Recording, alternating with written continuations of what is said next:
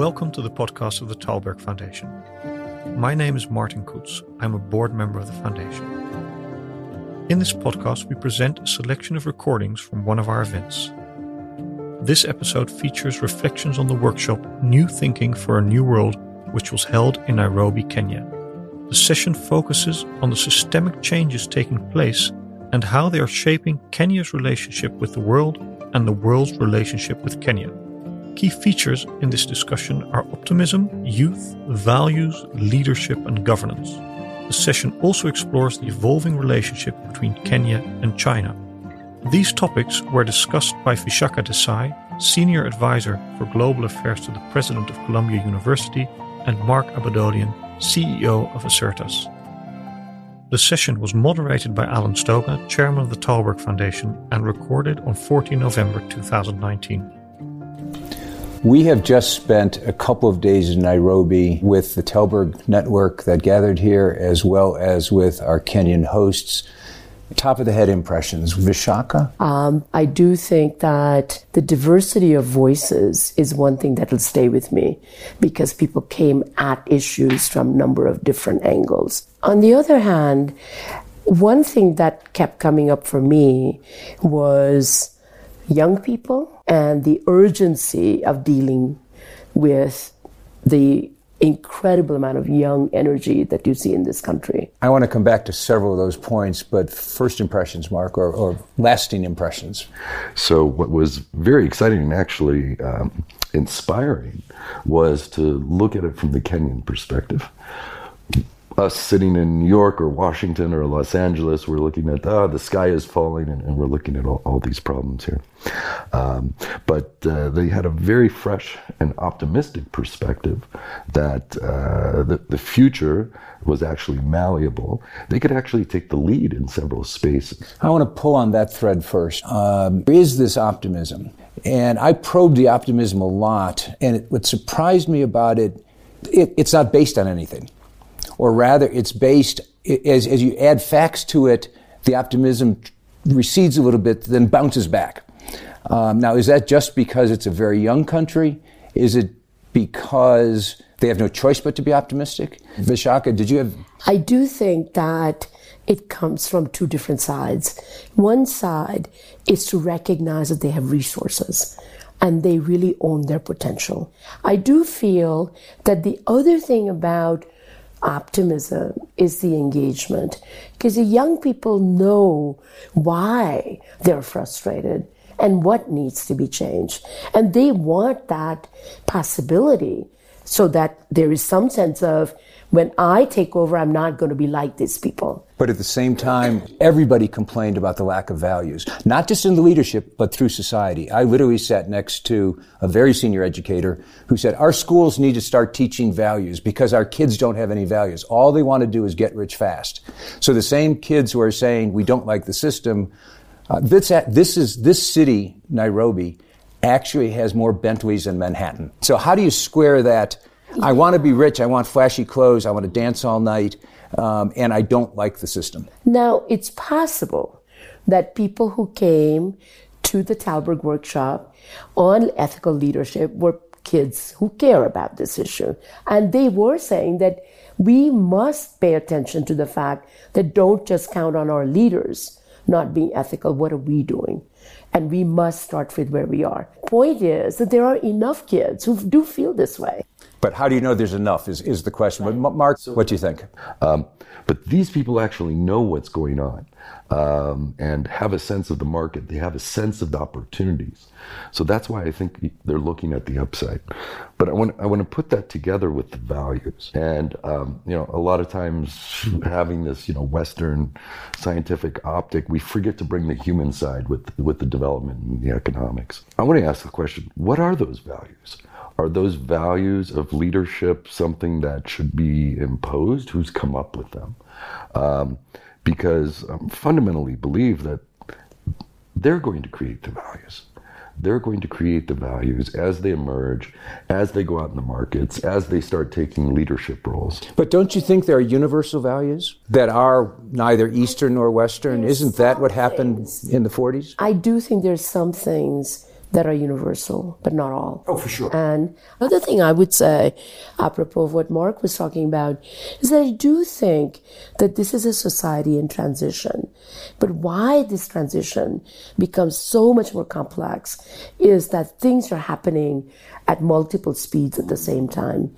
And it has partly to do with global local transition from the tribal to national, all happening at the same time. And I think as a result, the difference between, I believe, Kenya and let's say the global north, because I see a little bit of this in India too. And that is that when the societies are in transition, even if they're compressed time and compressed space, they are feeling that there is a possibility that we, our best is yet to come. And I think that idea that our best is yet to come because we have not realized our full potential, and therefore there is an aspiration to recognize that. So, what I'm saying is that the optimism comes from this place of uncertainty rather than a place of decline. And that is something we feel so much more in the global north. Well, to that point, I had the opportunity to spend probably too much time with politicians during the last several days. I, I, found myself in the middle of a conversation about elders and with, with several elders demanding that elders should be back in charge of this country. And what's wrong with post colonial uh, constitutions is that you've stripped out uh, the role of the elders. Um, and in fact, not really sure you wanted, I, I couldn't figure out, but where I want to take that though, is Pan Africanism. I don't know if you had any sense of that. Yeah, absolutely. So um, I think, it, and what's really interesting to actually see here on the ground and experience is um, the same dynamics of the political culture, the social culture, the economic culture. Here, for the Kenyan identity, um, they're going to figure out what's the right level of political administrative unit. Um, Although the fact that they're on their third constitution tells you that they're not, they don't think they figured it out yet. So, but is that a good thing or a bad thing? Yeah. I think that's a very good thing. Um, why is because if we look at some, some of the things you know we're talking about right now in terms of globalism, um, the Washingtonian Consensus, uh, the Beijing Consensus, Beijing Consensus um, that was written 70 years ago and the underlying dynamics the shifts of power the identities you know the transaction flows in the uh, global system have changed fundamentally and the rules the rules need to be adjusted. Um, they're going through that right now and so i think that you know they're going to discover what's the right identity um, and the right level of governance. And when they do that and then they ink it in the constitution um, that's going to provide some sort of social equilibrium. Yeah. however that's not static. Okay, i want to turn that into a question for you vishakha because this stream and where you were going with youth i think is something to be teased out. I have a bit of a sense that the people thinking about the constitution are people that are different from the people you were talking to as students. And my concern being a my, my, my, one issue that I would worry about is whether or not those two streams are headed in opposite directions. That you have a bunch of people who have experience with constitutions, they're thinking about history and they're thinking about other models, and they're trying to jury rig some kind of new structure. And you have kids who are saying, ah, we don't think any of that is the right way to go. And I wonder if there's a potential disconnect yeah, I mean, I think it's it's really interesting. Actually, when I asked, because when I was at the University of Nairobi, there was a lot more time to ask this question, but I also asked some of the students here that when I asked them about how do they think about tribal ethnic relationships, the first thing that students said in both circumstances was that actually for urban people, it's not really relevant. I don't know why the elders keep talking about it. Then you ask again, and a student would say, Why do you say it doesn't really matter? When you go and look for a job, if you are from the same tribal community, you're going to get that job and the other one is not. Why do you say that it doesn't matter? Because the politics runs that way. So they are making a distinction. Now, these are urban kids. Right. Between how they think the system works and how they think the system should work or how they think they connect with one another. So there is a distinction between themselves saying, we don't do that. But we find it ingrained in the system. Then I also met the new head of the Integration Commission. So while they're talking about decentralization, giving the power being local, going back to the tribal configuration, they're also trying to figure out, which is what you were suggesting, that somehow we have to also pay attention that you can have pride in one place, but it has to be in a national context. So they are trying to actually try to kind of chew gum and talk at this and walk at the same time. But can they manage it? Um, so let's go out of Africa. A lot of what we talked about, because this is Tällberg, it is about the global conversation, uh, was in Africa, but about the rest of the world. So, uh, of that part of the conversation, what most struck you, Mark? Um, thinking about it, and, and, it kind of goes back to you know kind of the technology and the, and the governance questions, right? Um, they have a wonderful opportunity to leapfrog a lot of mistakes that we've made in the West and we've learned throughout Latin America and East Asia.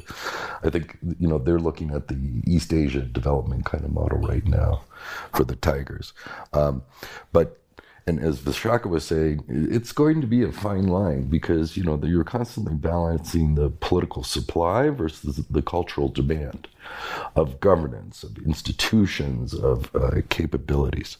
So um, the one thing that I heard here, which was very interesting, was you know governance and leadership from you know a Kenyan perspective, um, even in the context of regionalism, is it shouldn't be as much about maintaining the status quo as learning how we can live together and, and facilitate this kind of change. Vishakha, we talked a lot about democracy, and certainly one of the chapters of the entire Tällberg conversation is the current state and potential perilous future of democracy. And that certainly floated, there was both an explicit conversation about it, but floated through a lot of other conversations. Your reflections? And actually, I would put the democracy conversation with ethical leadership. And those were the two strands that kept coming up in different ways in the world, in Kenya. And I was thinking it's not so much that we were out of Africa as much as we were looking at the world in relation to Kenya and Kenya in relation to the world because we had so many Kenyan participants almost in everything that we did.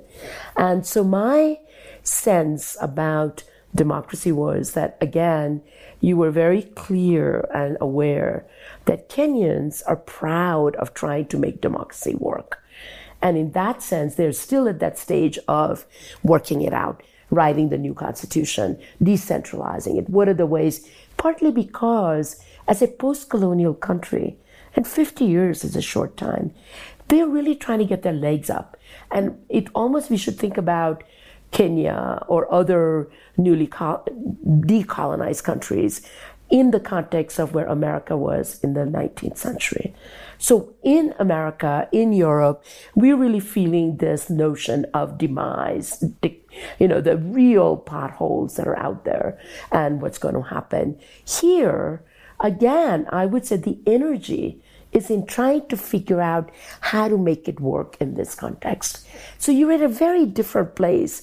And I actually thought it was interesting to sort of see and feel how much they're trying to make it work. You know, I look at constitution writing as okay, what what did we do right? What did we do wrong?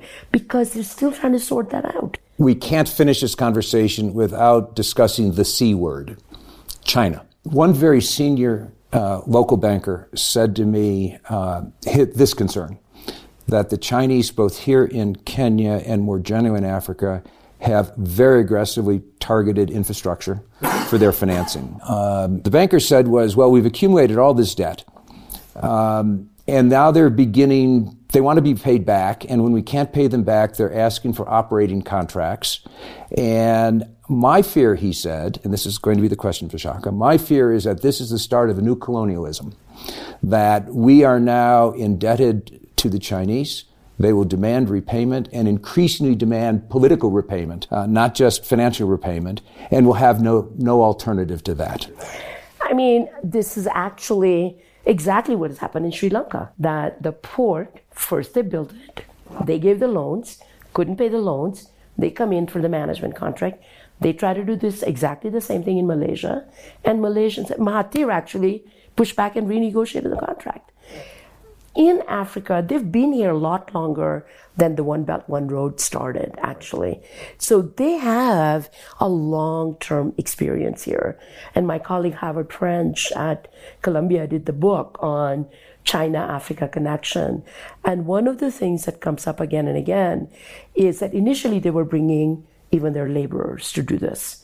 Now they've learned that's not a good idea. So they are evolving. But the question you mentioned, couple of students mentioned that to me. So they're all aware of this. And that, to me, said, gee, you know, this whole big global project that China has embarked on with One Belt, One Road in so many parts. Now in Athens, in Greece, people are telling me that it's working very well. This is a new way of doing global work. But let me push is, back on that because, again, the banker's point was colonialism. And I asked him, I said, well, now wait a minute, the port is here or the highway is here. If you don't pay, what are they going to do? Are they going to come and get it? And he said yes, that his fear, not today, but over the course of the next period, is just like the British and the French and the Germans, that they will eventually send force. No, I mean, I think that one should be worried about that. I mean, the thing is that what they're seeing now compared to post World War II, where Euro American money was also coming in here, is the difference. And they're trying to figure out what is the difference. And the only model that they see in the Chinese context is a colonial model. And I would worry. I mean, I think that one of the reasons India didn't sign on to One Belt, One Road, even though there was a huge amount of pushback that why are you doing this? Is that fear? Well, the Indians have a history with the Chinese. It's also the Indians have the history with the colonial powers, right? Yes. So there is this kind of a mixture that people are worried about. But I think it's also about, uh, they're trying to figure out, I believe, the difference between how the Americans did the business here, how the Europeans in the post Cold War, post World War II period, even though some of them were still colonies at the time. I mean, mind you, Belgian Congo, they were not ready to really go as late as late 50s, you know. So you do have this is a very new phenomenon for the continent. And that's something we just have to remember that they are newly colonized country. 50 years is a long time for many countries. So, Mark, the China colonial nexus concern, conundrum, what do you think? It's it's definitely in their collective history, and and you can feel it. But you know, coming back to whether it's China, um, they're the ones here. They're the ones offering investment opportunities. They're the ones offering capital. Um, what's the U.S. doing? What what are the Europeans doing? It wasn't until a few years ago that uh, I don't think it was Goldman, but they set up the Africa Fund, and I think one of our colleagues, Carol, uh, is in, involved in that. Um, so what opportunities or what access to capital that they have. We can sit, you know, on one side or the other, saying, "Hey, you know, you're not, you're not, uh, you know, taking my loans in my bank." No, but I'm asked. This is different kind of capital, and it's very. It was. It was a concern expressed to me about what is the hook it was a it was a nice fish we just ate, but is there a hook inside it? And could that hook come back and be colonialism redo, redo redux? I, I do think though that the question for them is going to be what are the kind of roadblocks or considerations they're going to put into the relationship. Initially, from what I know from Howard, is that Africans were so happy to have the capital that they didn't really put lots of considerations and contracts. I mean, that's what Malaysia wrote.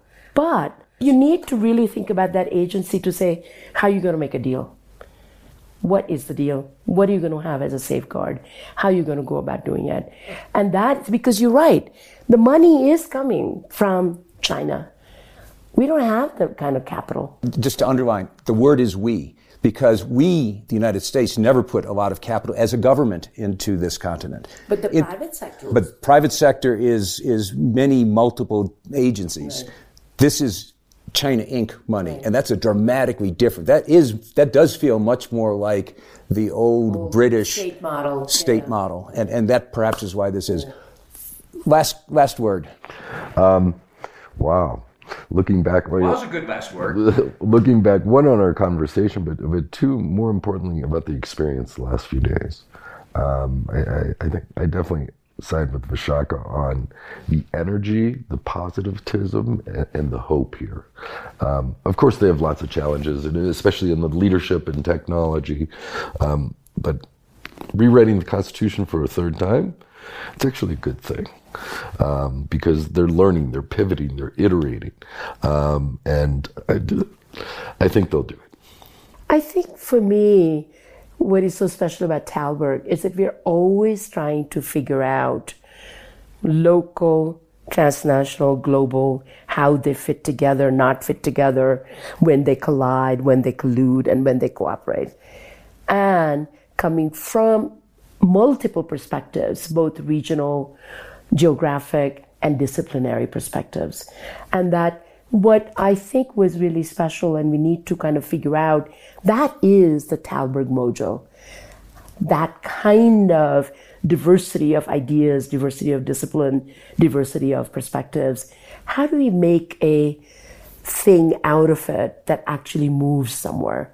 And that came up again and again for me that the, for us too, like Kenyans, the potential is high, but the risk is high too, because if it doesn't kind of gel in some ways, then it's just lots of little conversations that can go everywhere. I think that harnessing of that potential and having the conversation, that richness of those locales, levels, and experiences is what's exciting. Alan, what's in your mind? This is where Tällberg has to go. I think, as Vishakha just said, the genius of Tällberg has been and continues to be the diversity of mind, perspective, experience. There was one of the sessions titled uh, "Breaking Borders and Boundaries." That's what we do. It, that is it, that is a strand of the DNA. But Vishakha just touched on something that we've talked about a lot, uh, both in these sessions, in the board.